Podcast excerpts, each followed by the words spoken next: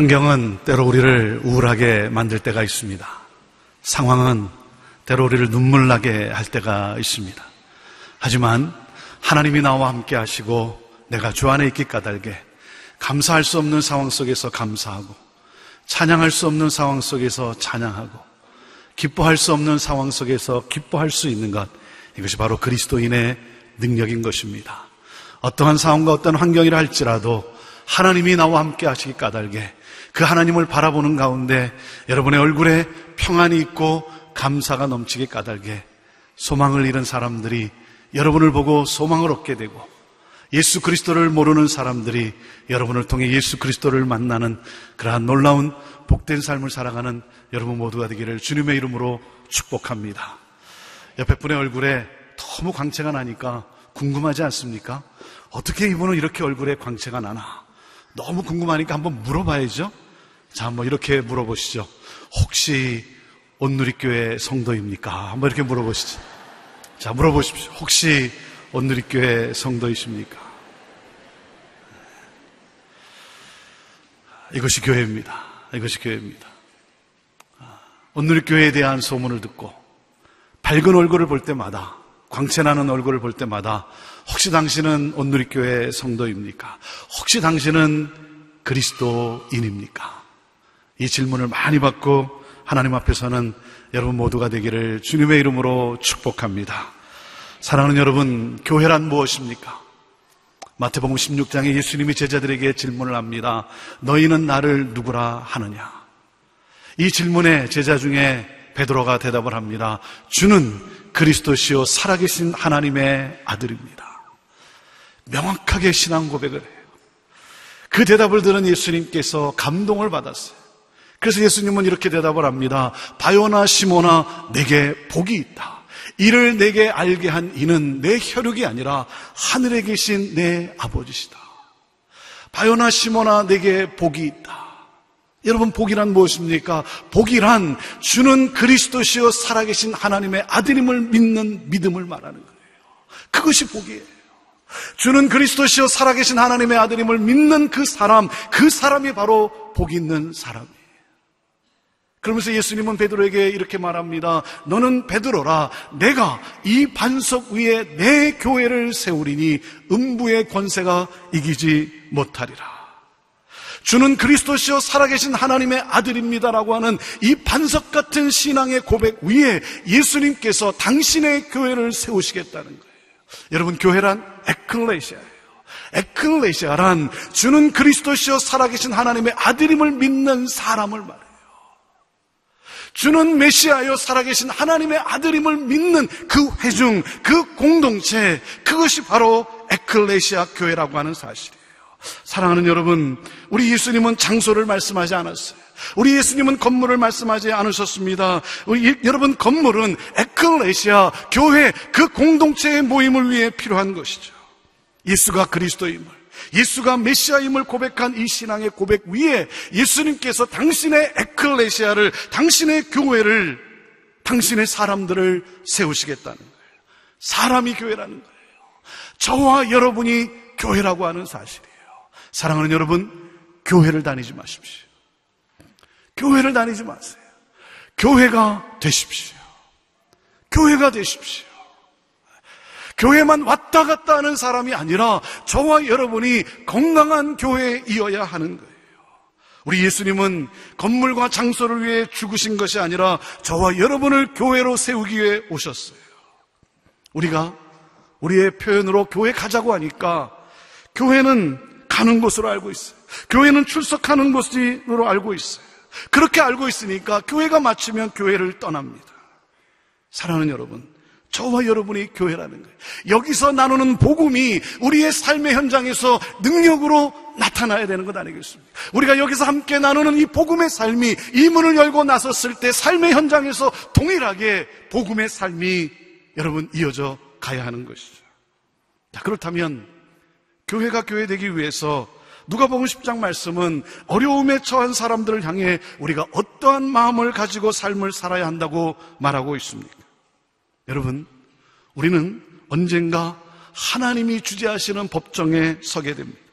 재판장이신 예수님께서 최후의 심판대 앞에서 모든 민족을 두 부류로 분류하여 서게 할 거예요.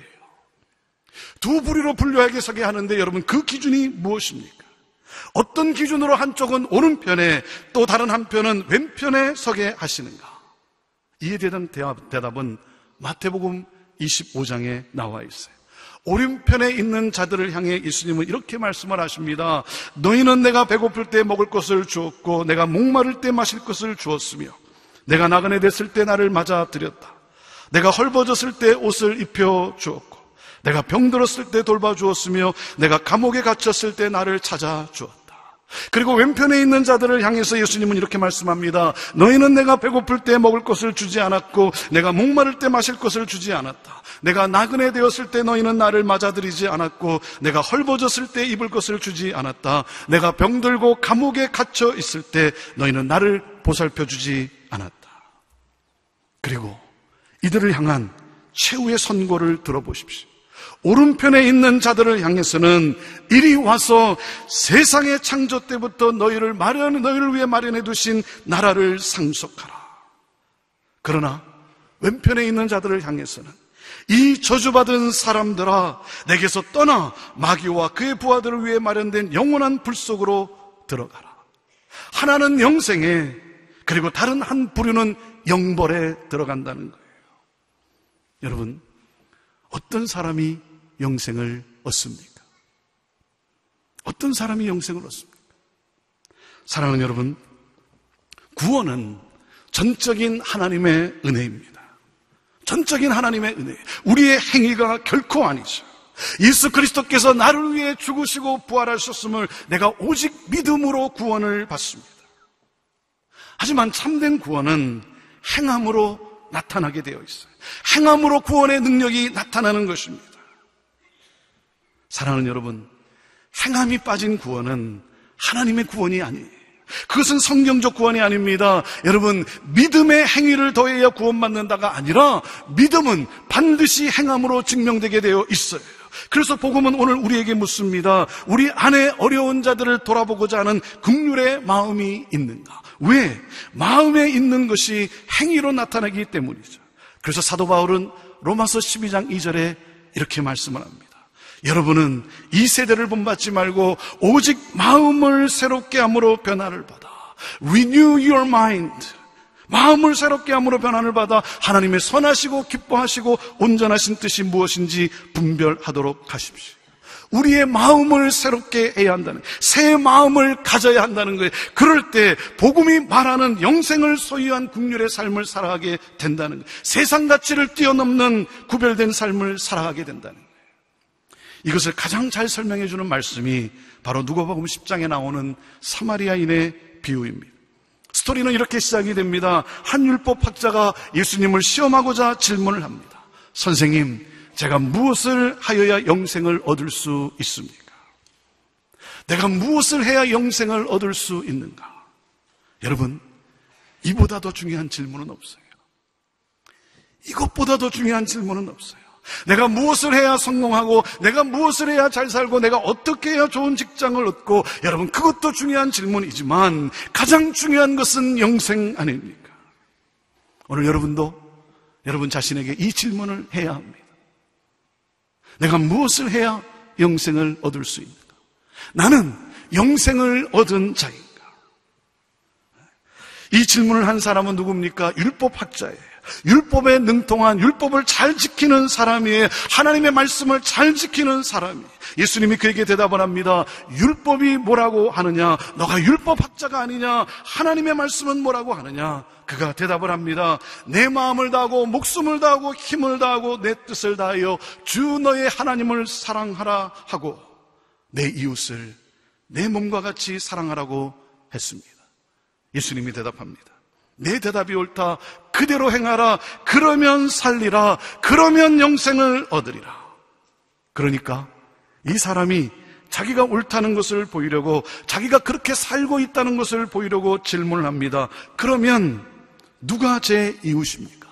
누가 나의 도움을 필요로 하는 이웃입니까?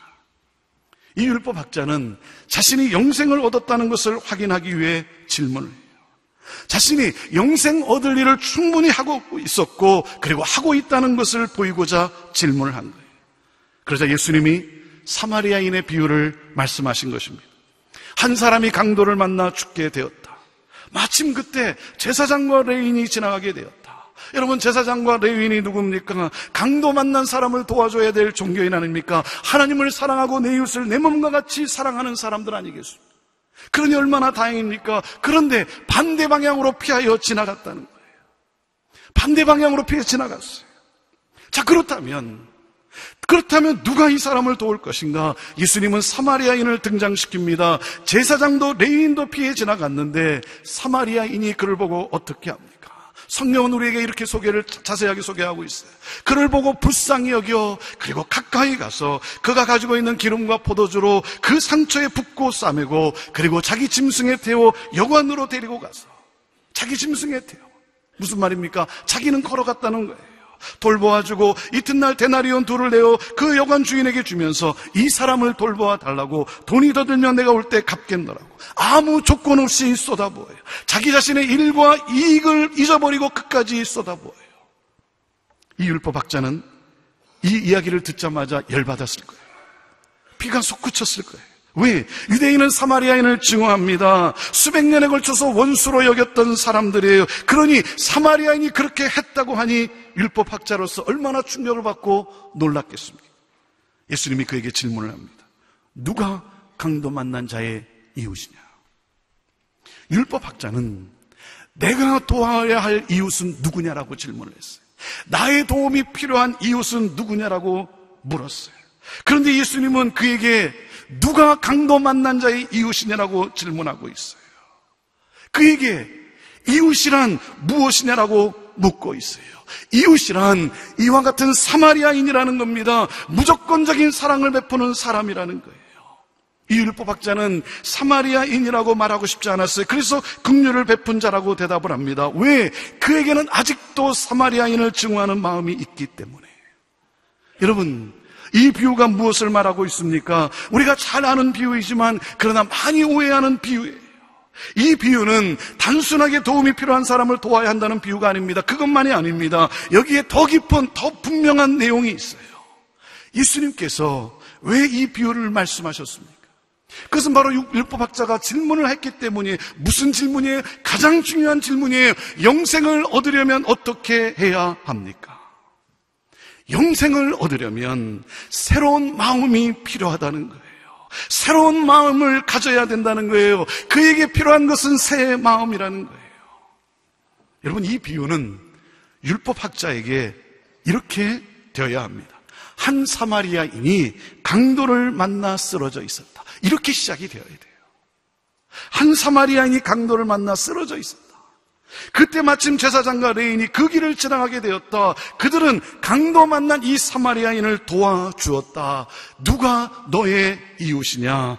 누가 너의 도움을 필요로 하는 이웃이냐? 이렇게 질문되었어야 돼요. 그랬을 때 율법 학자는 대답할 거예요. 사마리아인입니다. 예수님이 말씀하십니다. 너도 가서 이와 같이 하여라. 그때 율법 학자는 이렇게 대답할 것입니다. 선생님, 사마리아인은 저에게 원수이지만 저는 그를 도와주었습니다. 그러면서 자신을 사람들 앞에서 자랑스럽게 여겼을 거예요.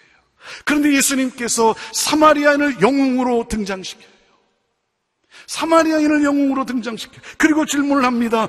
누가 강도 만난 자의 이웃이냐? 왜?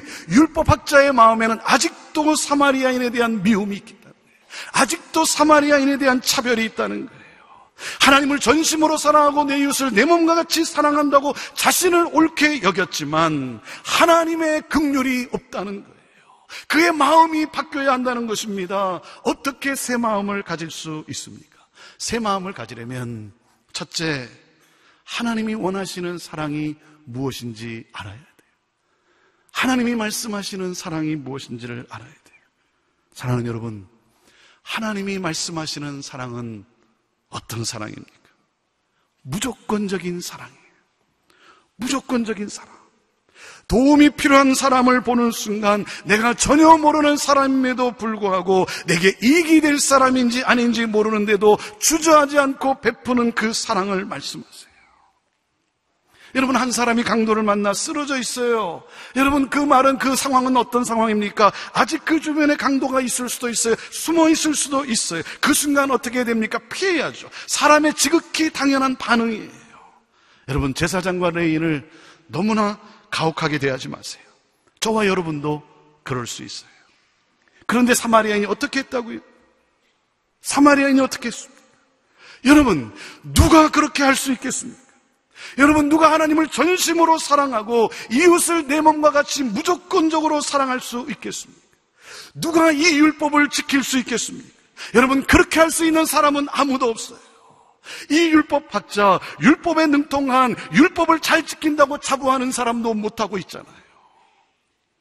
사랑하는 여러분, 나는 그런 존재가 못 돼요.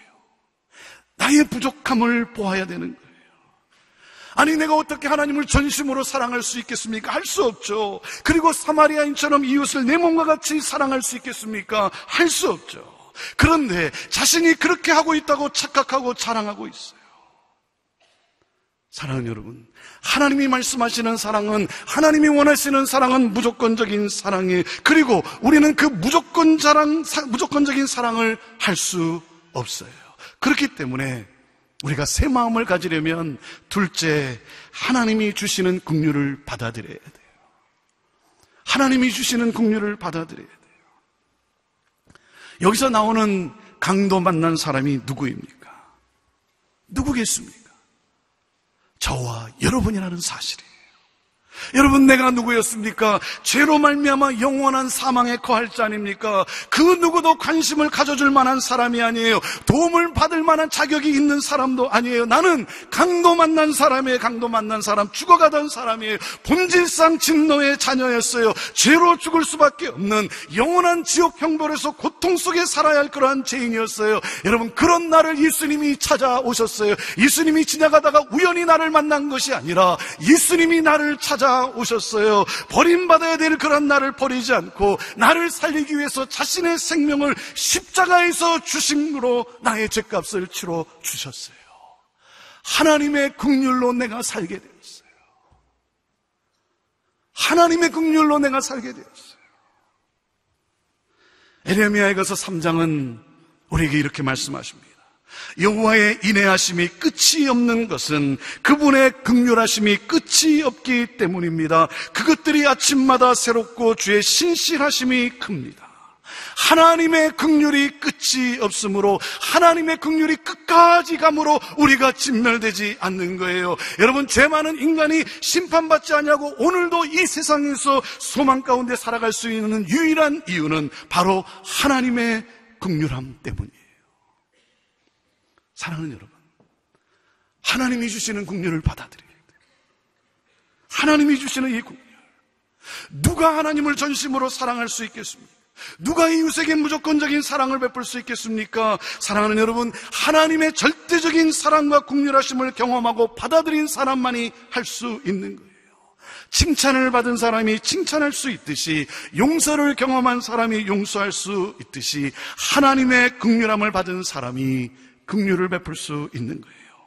하나님의 절대적 사랑을 경험한 사람. 그렇기 때문에 예수 그리스도로 말미암아 새 사람이 되어야 돼요. 여러분 그리스도인은 누구입니까? 하나님의 극률한 성품으로 재창조된 사람 아닙니까? 그렇기 때문에 그리스도인에게는 하나님의 긍휼이 있습니다. 그리스도인은 새 사람입니다. 예수 그리스도를 믿음으로 새 사람이 되시기를 바랍니다. 예수 그리스도를 믿음으로 새 사람이 되십시오. 그러므로 새 마음을 가진 그리스도인은 누구입니까? 셋째, 하나님이 원하시는 사랑을 베푸는 사람이에요. 하나님이 말씀하시는 사랑을 베푸는 사람. 세상과는 다른 사랑, 세상이 베풀 수 없는 사랑. 사랑하는 여러분, 이 사랑이 저와 여러분을 통하여 흘러가야죠. 교회를 통해 흘러가야죠. 왜? 하나님의 이 긍휼의 사랑을 받았기 때문에 여러분, 우리가 사랑을 베풀 때 지혜로워야죠. 우리가 긍휼을 베풀 때 이것이 얼마나 효과적일지도 생각도 해야죠. 사람들은 이렇게 말합니다. 왜 우리가 노숙자를 돕고, 왜 우리가 북한을 돕고 탈북자를 돕느냐? 왜 우리가 일본을 가고, 그리고 이슬람을 신봉하는 아랍 사람들을 돕느냐? 왜 그곳에 선교사를 파송하고 단기 선교를 가느냐? 그들이 잘못해서 가난해졌고, 그들이 게을러서 방탕해서 완악해서, 그리고 우리의 원수인데 왜 우리가 그들을 도와야 하느냐? 어느 정도까지? 그리고, 아니, 그것은 밑빠진 독에 물을 붓는 것 아니냐. 여러분, 그래요. 밑빠진 독에 물을 붓는 것일 수도 있어요. 여러분, 그럼에도 물을 부어야 합니다. 그럼에도 물을 부어야 돼요. 믿는 도끼에 발등 찍힌다는 말도 있어요. 여러분, 믿는 도끼에 발등이 찍히더라도 믿어야 되는 거예요. 믿어야 하는 거예요. 그런가 하면 이런 말이 있죠. 물에 빠진 사람 건져주면 뭐라고요? 보따리 내놓으라는, 내놓으라는 속담도 있어요. 빠진 사람 건져내주면 감사해야 되는데 보따리 내놓으라는 거예요. 고맙다는 사람도 있기는 하지만 거꾸로 내 보따리 내놓으라는 사람도 있어요. 여러분, 그럴 사람은 건지지 말아야겠죠. 건지지 말아야겠죠. 하지만 그래도 건져야 됩니다. 왜? 생명이 중요하기 때문에. 이것이 바로 복음이 말하는 하나님의 사랑입니다. 여러분, 사마리아인은 엄청난 희생을 치루었어요. 강도 만난 사람이 누구인지 전혀 모르는데도 자신이 베푼 사랑을 갚을 수 있는 사람인지 아닌지도 확인하지 않고 계산하지도 않았어요. 왜? 이 사랑을 베풀지 않으면 강도 만난 사람은 죽어요. 죽습니다. 여러분, 우리가 도움을 베풀 때 많은 대가를 치릅니다. 큰 희생을 합니다. 하지만 그 상대방이 치룰 희생은 비교가 안 되는 거예요. 엄청난 것입니다. 생명을 잃어요. 그리고 복음을 듣지 못하면 영원한 생명을 잃어버리고 마는 거예요. 여러분, 그래서 가야 하는 것입니다. 베풀어야 하는 거예요. 섬기는 거에 돌봐야 되는 거에 가서 전해야 하는 거예요. 그리고 우리가 어려운 사람을 돕는다고 하지만 때로는 우리가 하는 것이 이것이 얼마나 큰 영향을 줄 수 있겠는가? 아니, 우리가 하는 이것이 어떻게 그 사람들에게 그 나라와 민족에 큰 도움이 될 수 있겠는가? 그렇게 생각할 때도 있겠죠. 하지만 여러분, 우리에게는 그 가치가 너무나 큰 거예요. 왜? 저와 여러분의 영생이 달려 있기 때문에. 그렇지 않으면 우리는 영생을 놓치고 맙니다. 사랑하는 여러분, 이 하나님의 사랑이 흘러가야 거예요.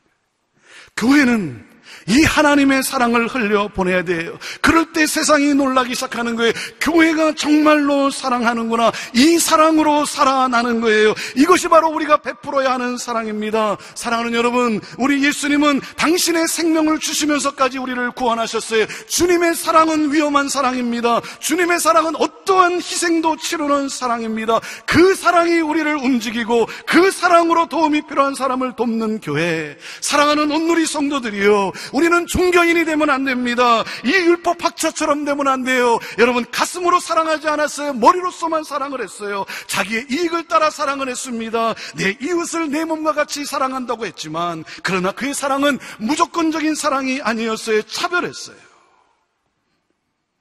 사랑하는 여러분, 하나님이 우리에게 보여주신 이 극률한 사랑. 그 사랑을 이웃과 사회와 나라와 열방 가운데 베푸는 것, 여러분, 그 사랑이 생명을 살리고 그 사랑이 생명을 낳습니다. 저는 낮은 곳으로, 더 낮은 곳으로 외치는 우리 온누리 교회가 복음이 말하는 국률로 더욱 가득할 수 있게 되기를 바래요. 하나님 앞에 나와 예배할 때, 그 하나님의 국률하심, 예수 그리스도를 십자가에서 죽이면서까지 나를 사랑하신 그 하나님의 극렬하심, 그 극렬하심으로 우리의 심령이 가득하게 되기를 바래요. 찬양할 때 그 하나님의 극렬하심 가운데 눈물이 흐르고 찬양할 때 그 하나님의 극렬하심 내가 무엇이간데 내가 도대체 누군데 나를 예수 그리스도로 나를 살리신 그 하나님의 극렬하신 사람 그 사랑으로 가슴이 뜨거워지고 그러므로 하나님이 기뻐하시는 이 국률하심으로 국률을 흘려보내는 교회가 되기를 바래요. 여러분, 그것이 교회예요. 그것이 교회예요. 사랑하는 여러분, 하나님의 극렬한 사랑을 받았습니까? 하나님의 사랑을 받아야 돼요. 그 사랑을 달라고 간구하시지 않겠습니까? 하나님의 극률하심으로 내 영혼이 채워질 때 주는 그리스도시고 살아계신 하나님의 아들입니다라고 하는 이 하나님의 놀라운 그 사랑으로 뜨거워져 있을 때 우리는 그 사랑을 나눌 수 있고 그리고 그 사랑은 생명을 살리는 사랑인 것입니다. 그리스도인이란 누구입니까? 사마리아인이라. 무조건적인 사랑을 베푸는 사람, 너도 가서 이와 같이 하여라. 사랑하는 여러분, 오늘 나에게 이 사랑을 받아야 될 강도 만난 사람은 누구입니까? 오늘 나에게 이 사랑을 받아야 될 눈물을 흘리고 있는 이웃은 누구입니까? 오늘 경건하신 목사님께서 교회 종탑 높이 올라가 하나님께 가까이 가서 하나님의 말씀을 받아 사람들에게 전해주려고 하였습니다. 그래서 그는 종탑 끝에 올라가서 하나님께 더 가까이 가서 주님 어디 계십니까? 라고 외쳤습니다. 그때 주님의 음성이 들려옵니다. 나는 이 아래 내 백성들과 함께 있다. 나는 이 아래 내 백성들과 함께 있다. 너도 가서 이와 같이 하여라. 기도하겠습니다.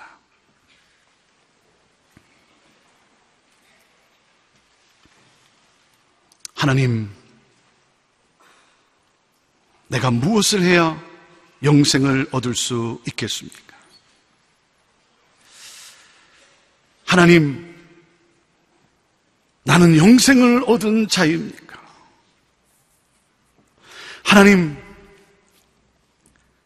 하나님의 극률로 가득한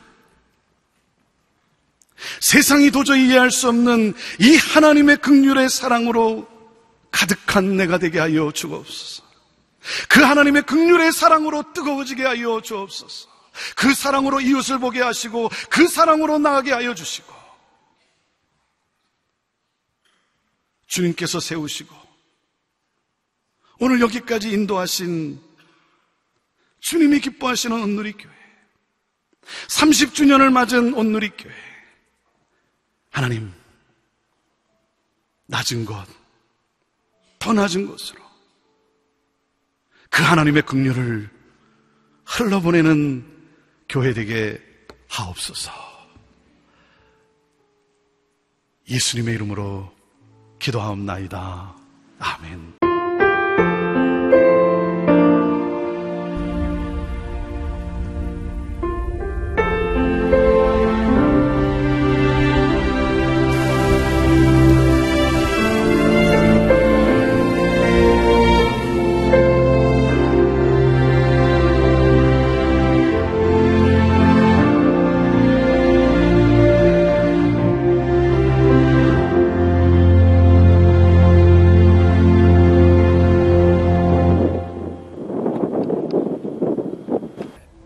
출근을 해서 일을 시작하려고 하는 그런 순간이었는데 전화가 왔더라고요.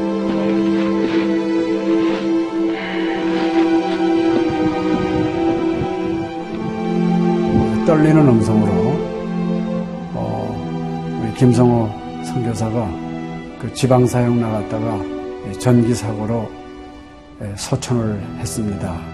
안 보이죠? 앞이 안 보이고 캄캄하고 막 하나님께 항의하는 기도만 나오더라고요. 하나님 이럴 수가 있습니까?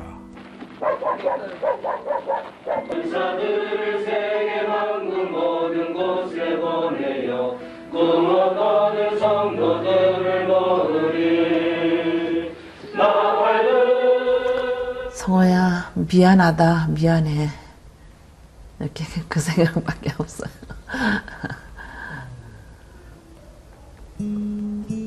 잘못해준 거에 대해서 미안해요. 그냥 예. 잘해줄게 이렇게 빨리 갈 줄 알았으면 좀 더 잘해줄 걸.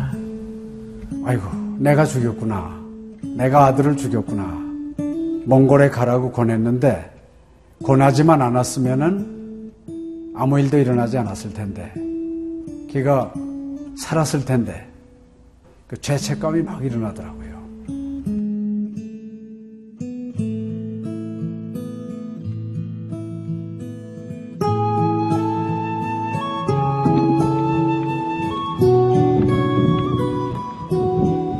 김성호 아들은 네, 네가 보낸 것이 아니라 내가 보냈다.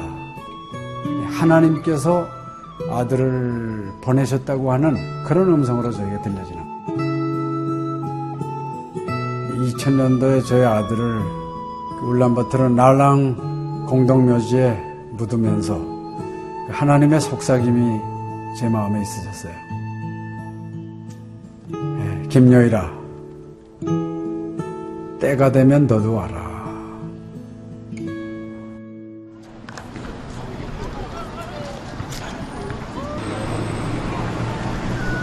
승비 운이 웃을 허연 머니 눈과 빛이 눈 이제는 여러분들은 새로운 시점을 해요. 아다 먹기 싫을 때 봤어. 그걸 확실히 내가